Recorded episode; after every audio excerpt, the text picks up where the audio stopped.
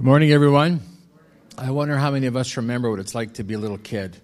I was uh, talking this morning about God with us, God's presence, and I was reminded of Sarah's, my daughter's first day of school, kindergarten.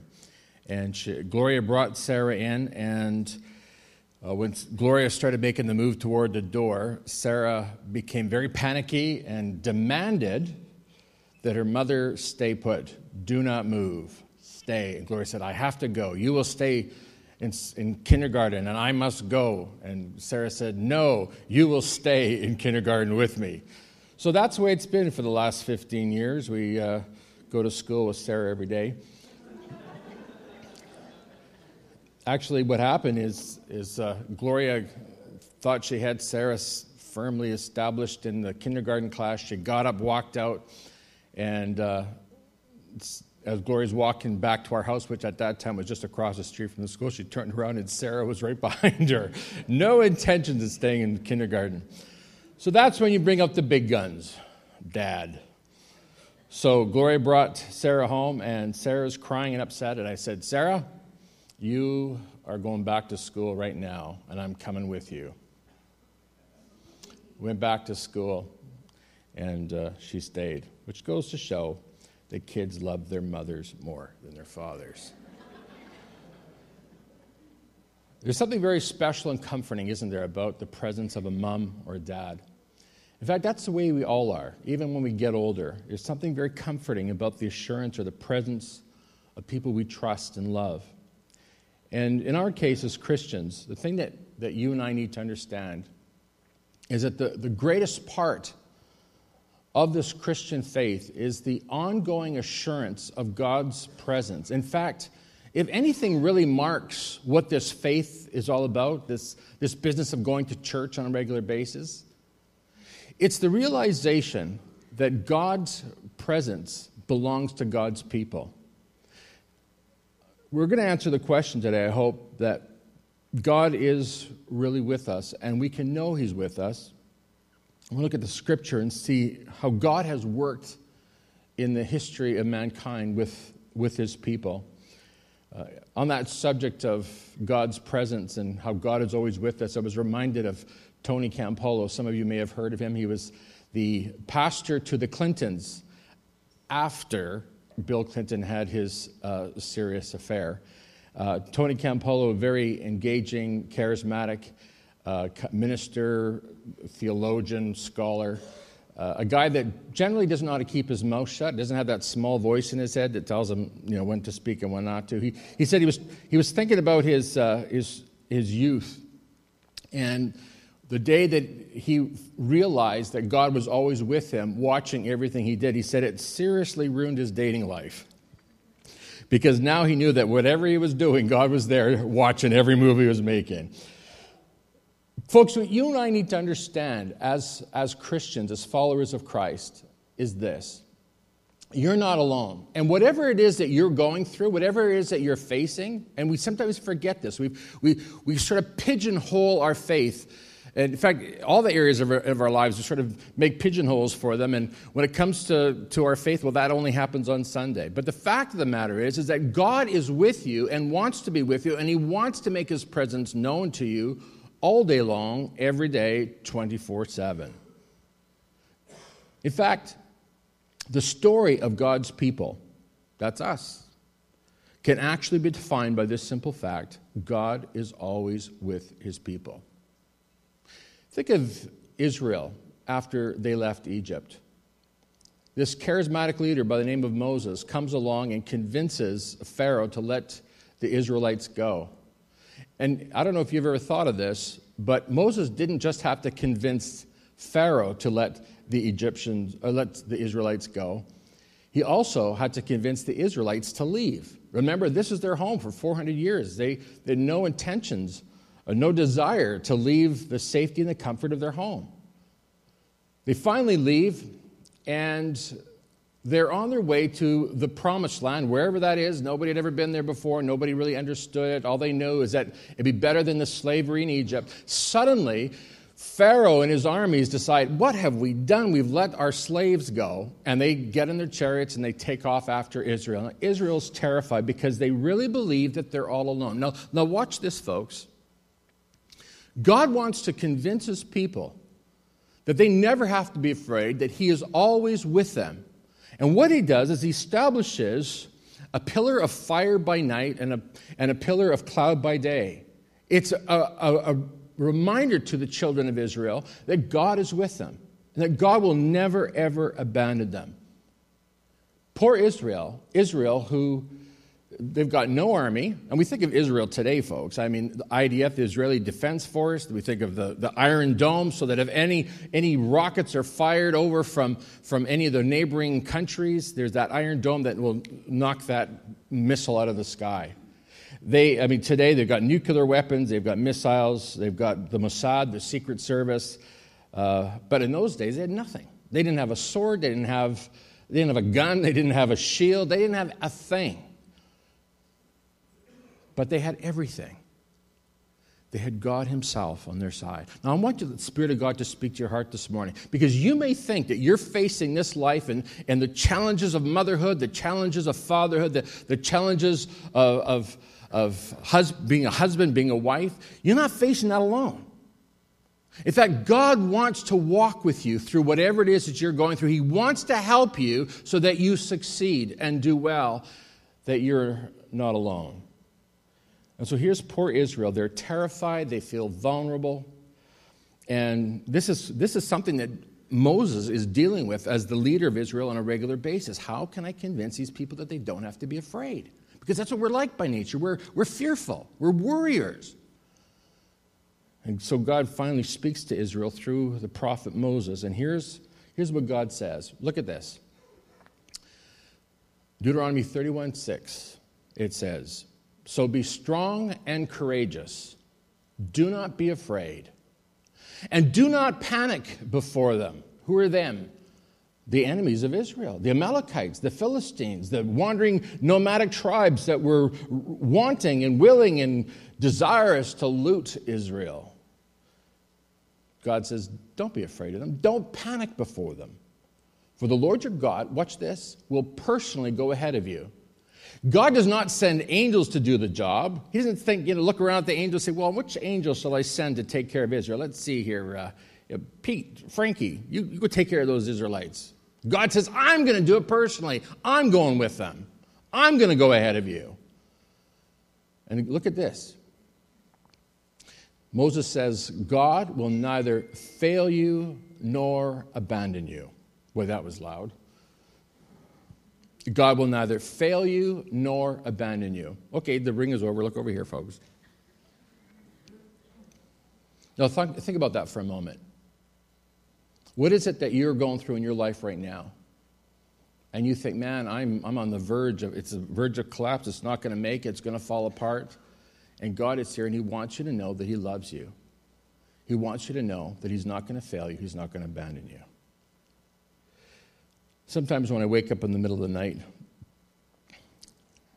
I, I instantly think of those things that I'm dealing with through the course of the day, things that are, are challenges for me to deal with, people that are have got a struggle, issues that I have to think about. Has that ever happened to anybody here? And then I'd start, I start thinking about it, all, and I just sort of run and rerun the tape over and over again in my head. Why is that? Because by nature, that's what we're like. We're warriors. We're fearful.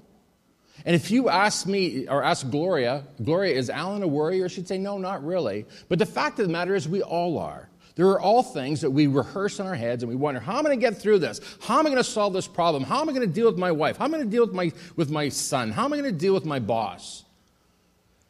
Do you know that God knows how timid we are and He knows how easily spooked we are? He knows that by nature we're fearful. Did you know that before Adam and Eve fell, before they sinned, while they were still living in a perfect state, did you know that they no idea what fear and what worry is? If you were able to somehow get into a time machine and go to the d- days of Adam and Eve before they sinned, and you started to talk to them about worry and fear, they would have no idea of what you were talking about. And if you tried to explain to them, you know that feeling when, you, when you're worried about something, you chew your nails and you got butterflies in your stomach and you break out into a sweat. And you know that feeling? They had no idea what you're talking about. And the reason is, is because at that time before they sinned, look, watch this. They, worked, they walked in perfect harmony with God. They understood God's presence and they knew who God was and they knew that God was able to help them with every single thing that they needed to deal with. They literally had nothing to worry about. Now, here's the, here's the thing that we inherit from Adam and Eve. When Adam and Eve sinned against God, when they fell, what happened was this fear entered in. And we see it in Adam and Eve's children. You know the story about Cain and Abel. Cain kills his brother Abel. Now he knows that the judgment of God is upon him. And Cain says, I'm so afraid that they're going to kill me. They're going to, someone's going to murder me. And we've been like that ever since. You know, something's going to happen. I, you know, I messed up. I made a mistake, and so God's out to get me. He's going to kill me. Someone's going to kill me. Something's going to happen to me. I'm going to fail. I'm going to lose, and so and so on and so forth. We're fearful and we're warriors by nature. And it's for this reason that God had to send the pillar of fire and the cloud by day so that the children of Israel would know they're not alone. And we see throughout the course of Moses' leadership of Israel, we see Moses going before the, God, before the Lord God. And here, look what he says here in Exodus 33 15 and 16. Moses says to God, God, if your presence does not go with, with us, if your presence doesn't go with us, then don't send us from here. Just let us stay where we are. Let us just die here. There's no point in going anywhere, doing anything. Because how will anyone know that you are pleased with me and with your people unless you go with us? Moses is saying, God, I'm not going anywhere. I don't want to do anything if your presence is not with us. Now, listen, folks, this needs to be the prayer of every single one of us here today. Because the fact of the matter is, is that God wants to go with you wherever you go. God wants his presence to go with you. But the question is this are you open to it? Do you want his presence?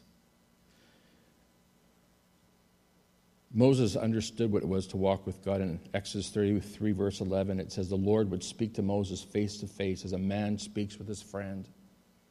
Folks, we talked last week about the supernatural and how God wants to speak to us on a regular basis. Well, guess what? God doesn't just want to speak to us from time to time, He wants you to know His presence on a daily basis, moment by moment. Joshua was called by Moses to take the reins of the leadership of Israel. Now, I'm going to tell you something. When you're the man in charge, when the buck stops with you, man, that's tough. But when you're the, the, number two guy and the buck doesn't stop with you, man, it's, it's easy to make bold statements and, and you're, you've got great ideas and it's easy to tell everybody what to do and what not to do. And that's Joshua, man. He's bold, he's confident. And then suddenly he's the one responsible. The buck stops with him and what he does or doesn't do will determine whether or not Israel ends up in trouble or not. Man, it's a scary place to be. Um, here's a million Jewish people, no, again, no IDF, no defense force, no Iron Dome, no missiles, no weapons, no nothing. And Josh was looking at this and thinking, I got to provide, I got to make sure there's food for a million people. I got to make sure they're protected. I got to make sure that they don't fight amongst themselves. I got to make sure that we bring justice to this people. And Joshua says, God, I can't do this. And maybe you feel like that as a father or a mother. I can't take care of these kids. I, I don't know what to do with them. They're driving me nuts. I can't control them. They, they make me crazy. You may have one or two or three or four or six kids. Joshua had a million. Imagine how he felt. Maybe you're facing big problems at work, I don't know, and you think, I can't do this. Now, listen to what God says to Joshua. I love this. He says, and right off the hop, right at the very beginning of Joshua's leadership, he says, God says this to Joshua, Joshua 1 5. He says this Joshua, no one will be able to stand against you as long as you live. For I will be with you as I was with Moses. Now, watch this. It's the same language we just heard. God says, I will not fail you or abandon you.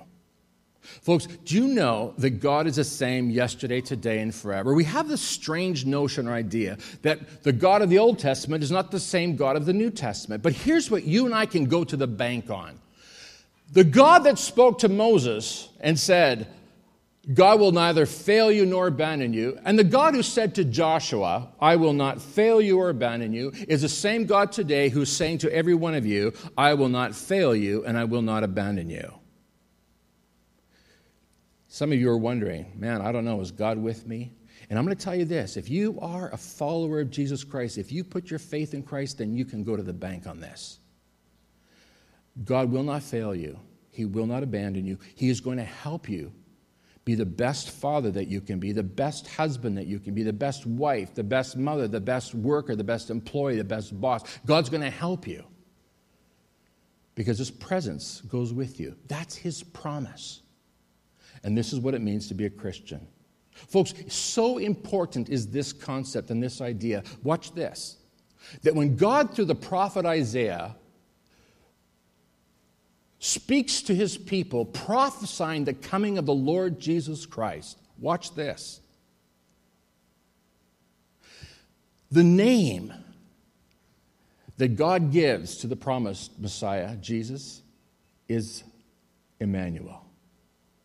Isaiah 70, chapter 7, verse 14. Therefore, the Lord himself will give you a sign. The virgin will conceive and give birth to a son, and will call him Emmanuel. Emmanuel means God with us. This is the essence of our faith.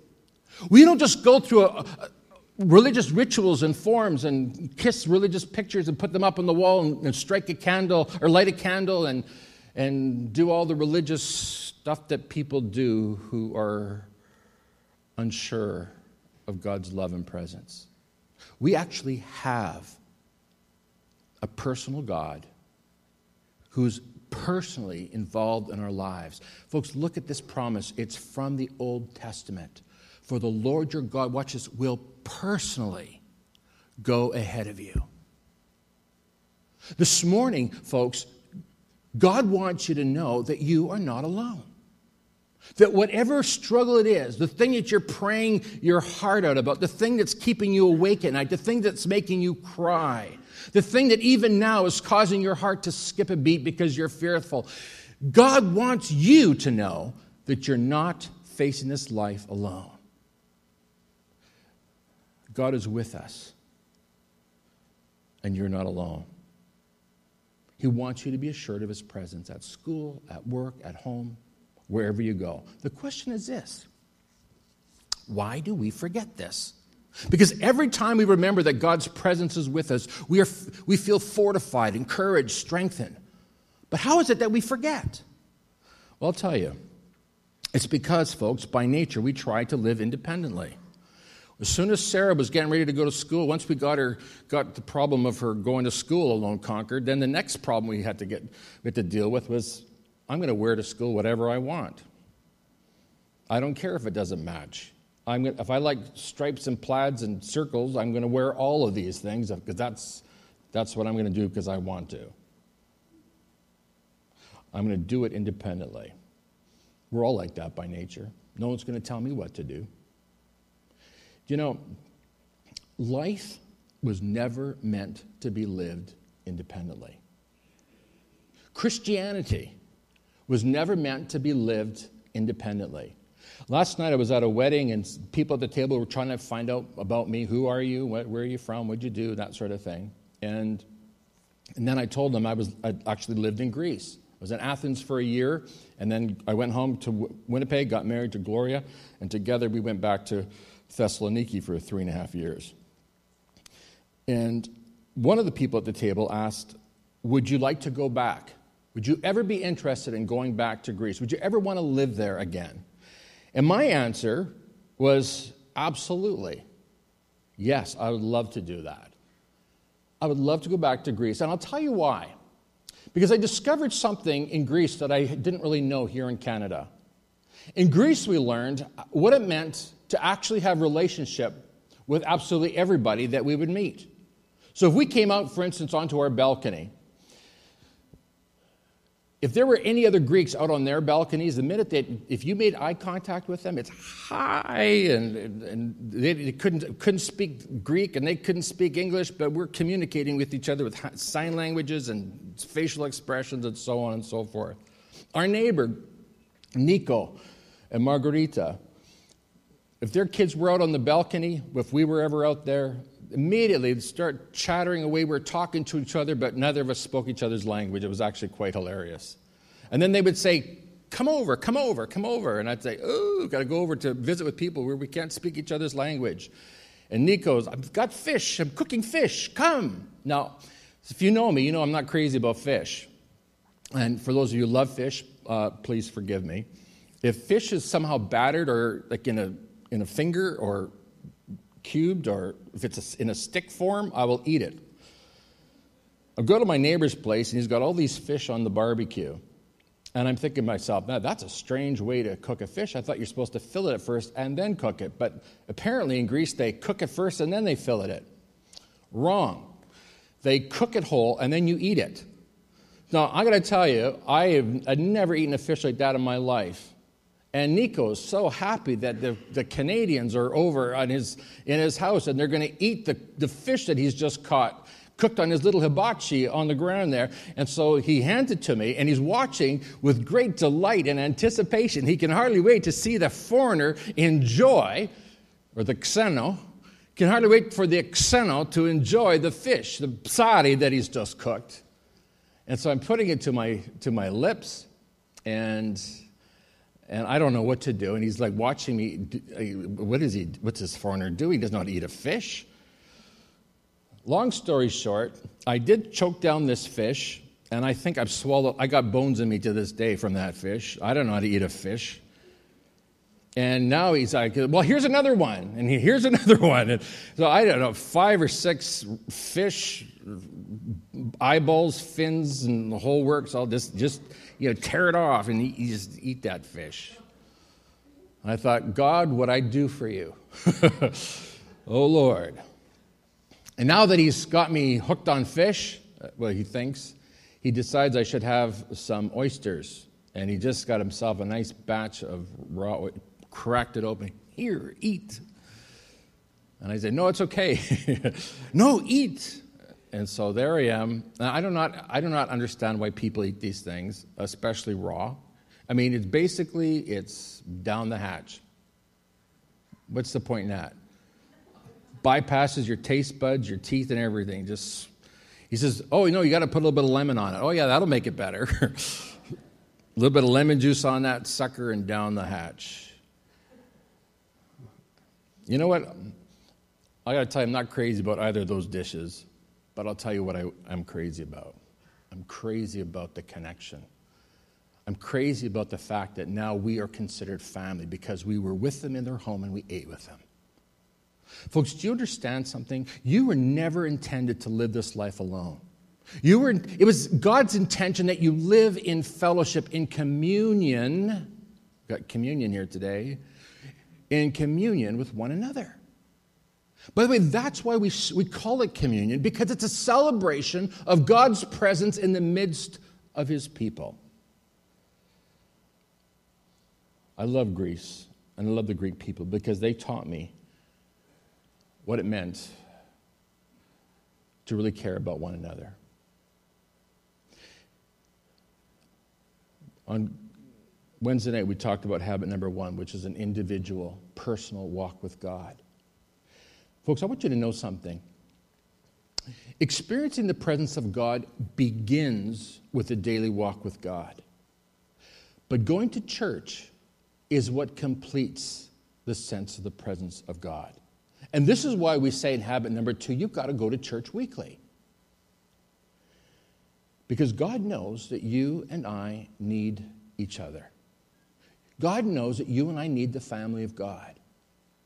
And that's why God created this family called Cross Church because He knows it's what you need on a regular basis, on a weekly basis, if not more.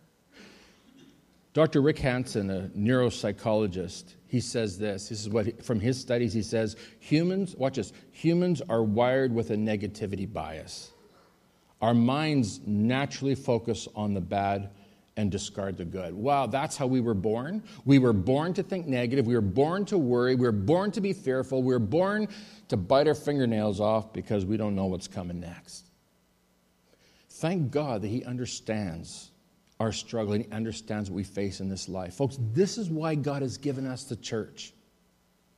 Because whereby, whereas you and I can experience the presence of God when we have our personal time of prayer and devotions, I'm going to tell you, folks, that it is magnified in the presence of other believers who are also walking with God. Did you know that earth, that, that, that church is an earthly reminder of God's presence? Every time you come to this place, you will discover the presence of God and you will find yourself flourishing. Every time you remove yourself from the family of God, folks, you begin to die. I don't care what you think. I don't care if you think I can be a Christian and not go to church. The fact of the matter is, is if you know the Bible from Genesis to Revelation, it's impossible. It's impossible to have a vibrant walk with God and not be part of the family of God. You have to go to church. You have to in- enter into relationship with his family. I was reading about an old pastor goes back over 100 years ago. There was an individual in his church that, for whatever reason, quit going to church. And the pastor, not knowing what to say or what to do, he prayed all the way. And we got to the man's house. He knocked on the door, and the man was startled that the minister was there. And he invited the minister in, just sort of nodded, a farmer, a few words. Just minister taking that as a signal to come in, came in. The farmer pointed to a chair. The minister sat down in the chair. The farmer sat down in the other chair by the, by the fireplace. And the fire burned. And the minister said nothing, and the farmer said nothing. And finally, the minister praying under his breath, God, show me, show me how to reach this man. The minister reaches over and picks up the tongs and picks up an ember from the fire, pulls it out of the raging fire, and then puts it on the hearth, all alone and then just sits there and waits. And the farmer's looking at that little ember burning, and the farmer's looking at it. And then suddenly that ember burns out. It dies. The light goes out. The minister takes the tongs, picks up that ember, puts it back into the fireplace, and that ember comes to life again. The old farmer sat there watching that, knew exactly, exactly what the message was. The farmer, tears in his cheeks, he said, Thank you, Pastor. I'll see you on Sunday. With that, the pastor, without saying a word, but saying so much, left that farmer with a great lesson that I want all of us to understand today. If you want to know the presence and the power and the fire of God at work in your life, it's going to take more than just daily praying and reading your Bible. You need to be with the people of God. Because it's in the presence of God's people that you begin to feel the power and the presence of God. When Noah's boat finally landed and Noah got off that ark, God gave him a sign, a reminder that God would never destroy the earth again through a flood. Folks, do you know, want to know something in our day and age? God has given us a reminder of his presence and it's called the church. That's why God has established his church. And watch this. Jesus says this in Matthew chapter 16, verse 18. Look at this verse. He says, Now I say to you that you are Peter, which means rock. And upon this rock I'll build my church, and all the powers of hell will not conquer it.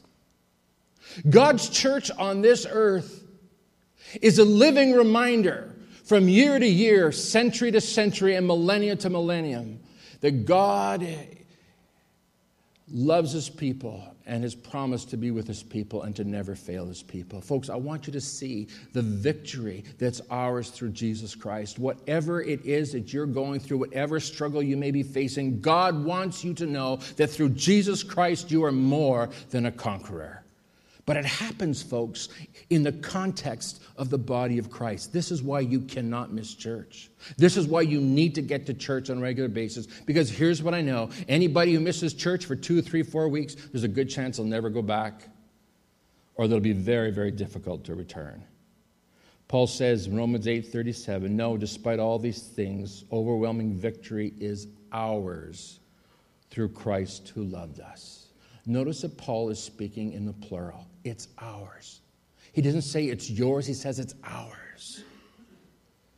And if you want to know the victory in your life, the success in your life that your heart longs for, then, folks, it's going to happen as you stay plugged into the family of God. We're about to celebrate communion this morning. And we are obviously remembering that Jesus Christ died for each and every one of us as individuals. But here's what you need to know He didn't just die for us as individuals, He died for us as a church to establish a brand new family.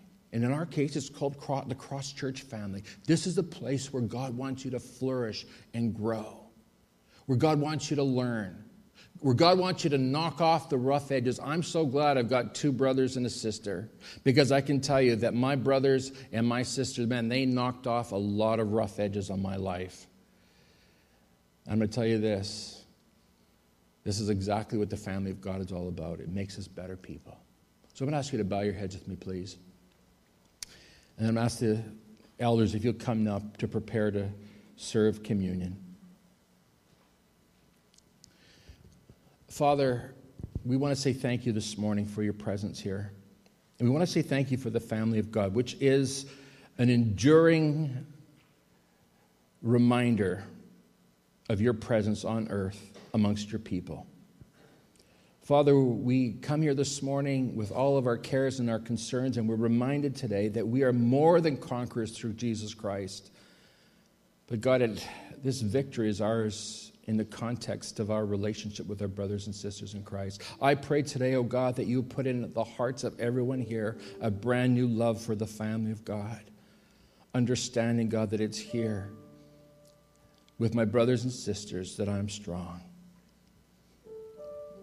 And Lord Jesus, I think of those very the very last sentence of the Gospel of Matthew. Jesus, you said this, and be sure of this I am with you always, even to the end of the age. That's a promise to individuals, but it's a promise especially to his church. Father, we pray today that you give us a brand new love and appreciation for this church, this body. We pray that our hearts will be refreshed and encouraged as we reminded once again that we belong to you and we belong to each other. Thank you for the body of Christ. Thank you now, Lord, for this time of communion. We pray, O oh God, that our hearts will be refreshed and encouraged again as we know, Lord, as we realize we're not alone. Your presence is with us. God, give us victory this week. Help us with our marriages and our family situation. Help us with our work, with our neighbors. Help us, O oh God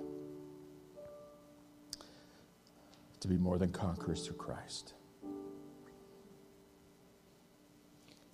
This morning, folks, this, uh, this very special celebration called communion is a celebration of what Jesus Christ has done for us. And this morning, if you're a believer in Jesus Christ, if you put your faith in Him, we're going to invite you to come to the table. If you have not yet put your faith in Christ and you're not sure that you are a believer, then just stay where you are and we're delighted to have you here to worship with us and to have you uh, just observe this ancient practice of the church. We've been doing this for millennia. And it's a celebration of Jesus dying for our sins and taking away our sins, giving us eternal life. It's also a celebration of the fact that everybody who has put their faith in Christ has now become part of a family. When I look across this auditorium today, I see people from different countries, different nations, different backgrounds. But because of your faith in Christ, we're all family. We belong to each other. And it's Jesus Christ who made that possible. It's Jesus who's made us one. So I'm going to ask you to take a moment right now just to examine your hearts and make sure that There's nothing in your heart that should stop you from taking communion. There's only two things that should stop you from taking communion. And number one is that you're not a believer in Christ. And again, we don't mean any to shame you or anything. That's, that's just where you are in your journey right now. And appreciate your honesty and just, uh, but ask that if you are not a believer, that you, you abstain. The other thing is this if you have anything against anybody, there's any, any division or any attitude of anger or bitterness or hatred, I'd like you to deal with it right now and ask God to help you forgive that person who's let you down. And if you feel that you can let that go today, then, then come. But if you, you know, you're not ready yet, that's fine. But this is, a, this is for a person that, that understands how much he needs Jesus' forgiveness. And it's for those who understand that they're part of this special body called Cross Church. So I'm going to pray and ask you to pray. And when you're ready, I just ask you to quietly get up from your seat. People in this section, if you just come this down this aisle here, and you can help yourself here. Dennis, our elder, will serve you there. This section, I'm going to ask you to come up this aisle and receive here. And you just walk around to your seat. In that section, if you'll come up that aisle and then go around, and we'll just have a nice flow this morning. But take a minute right now and there's no hurry after, after you've received the emblems. I'm going to ask you just to hang on to them so that we all can have them together and we'll all take it together. Symbolizing, first of all, that we are all one, and then recognizing God's presence here. So let's, let's pray right now, and then we'll begin. Father, thank you for your presence here. And thank you, Lord, for the body of Christ who makes us one. As we gather here today, Father, we acknowledge your presence and we pray, Lord Jesus, that you would have your way in our hearts. If there's any unforgiveness, God, we want to let that go right now because your word tells us that we should pray, forgive us our sins as we forgive those who sin against us. Take away any unforgiveness from our heart and let your love reign because we know that unity best reflects Jesus Christ. And Lord, as we take communion this morning, I pray that each one would feel the overwhelming sense of the presence of God. And that that sense of the presence of God that we've experienced here today would go through us and would nourish us and keep us through the course of the week. And we pray that in Jesus' name. Now, Father, as we receive these emblems, may it be a precious moment. In Jesus' name.